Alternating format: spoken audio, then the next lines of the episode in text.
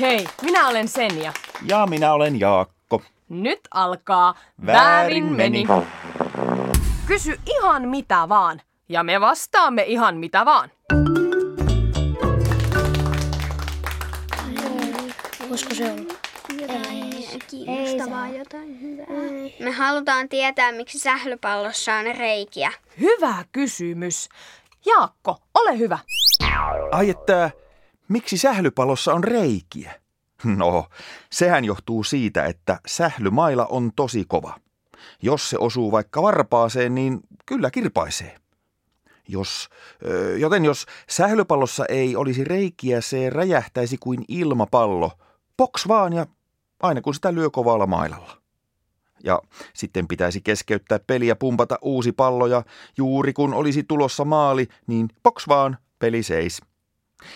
Eikä ole kuulkaa sählypallon pumppaaminen helppoa hommaa. Ei. Juuri kun on saamassa sen pullolleen ilmaa, niin eikös jostain reiästä vuoda se pihalle.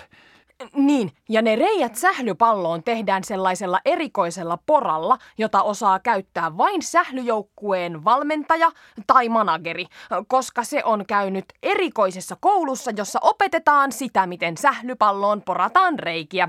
Ja se pora on muuten aika lailla saman näköinen kuin se sellainen kaira, jolla kairataan jään reikä, kun mennään pilkille. Että siksi sählypallossa on reikiä.